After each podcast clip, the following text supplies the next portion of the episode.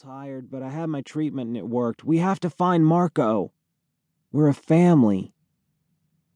Allie and I exchanged a glance. Cass had been flown across an ocean by a griffin, who then prepped him for lunch. Plus, he was recovering from a so called treatment, and that wasn't easy. We'd all had treatments. We needed them to survive. They held off our symptoms temporarily so we can go on this crazy quest to find a permanent cure. In fact, the Karai Institute's first job is to help us cope with the effects of the G7W. Not to brag or anything, but having G7W means you're descended from the royal family of the ancient kingdom of Atlantis, which is probably the coolest thing about incredibly ordinary, shockingly talent free me, aka Jack McKinley. On the positive side, G7W takes the things you're already good at, like sports for Marco, computer geekiness for Allie, and photographic memory for Cass, and turns those qualities into superpowers. On the negative side, the cure involves finding the stolen loculi of Atlantis, which were hidden centuries ago in the seven wonders of the ancient world. And if that wasn't hard enough, six of those wonders don't exist anymore. A loculus, by the way, is a fancy Atlantean word for orb with cool magic power. And we did find one. The story involves a hole in time and space, which I made by accident, a griffin, disgusting half eagle, half lion that came through the hole, a trip to Rhodes, where said griffin tried to lunch on Cass, some crazy monks, Greek, and the Colossus of Rhodes, which came to life and tried to kill us. There's more to it, but all you need to know is that I was the one who let the griffin through, so the whole thing was basically my fault. Hey, Allie said, looking at me through squinty eyes. I turned away. Hey, what? I know what you're thinking, Jack, she said. And stop it. You are not responsible for what happened to Cass. Honestly, I think that girl reads minds as a hobby. Torquin responsible! Torquin bellowed.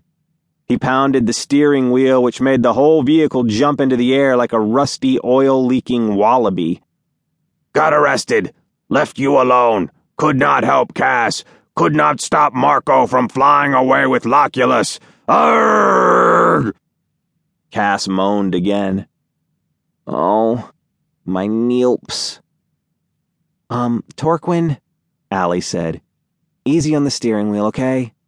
What is Neelps? Torquin asked. Spleen, I explained. You have to spell it backward. Luckily, the Jeep reached the end of the winding jungle path and burst onto the tarmac of a small landing field. We were finally at our destination. Before us, gleaming on the pavement, was a sleek retrofitted military stealth jet. Torquin braked the Jeep to a squealing stop, doing a perfect 180. Two people were inspecting the plane. One of them was a ponytail guy with half glasses. The other was a girl with tats and black lip gloss, who looked a little like my last au pair, Vanessa, only deader. I vaguely remembered meeting both of these people in our cafeteria, the comestibule. Eldif, Cass said groggily.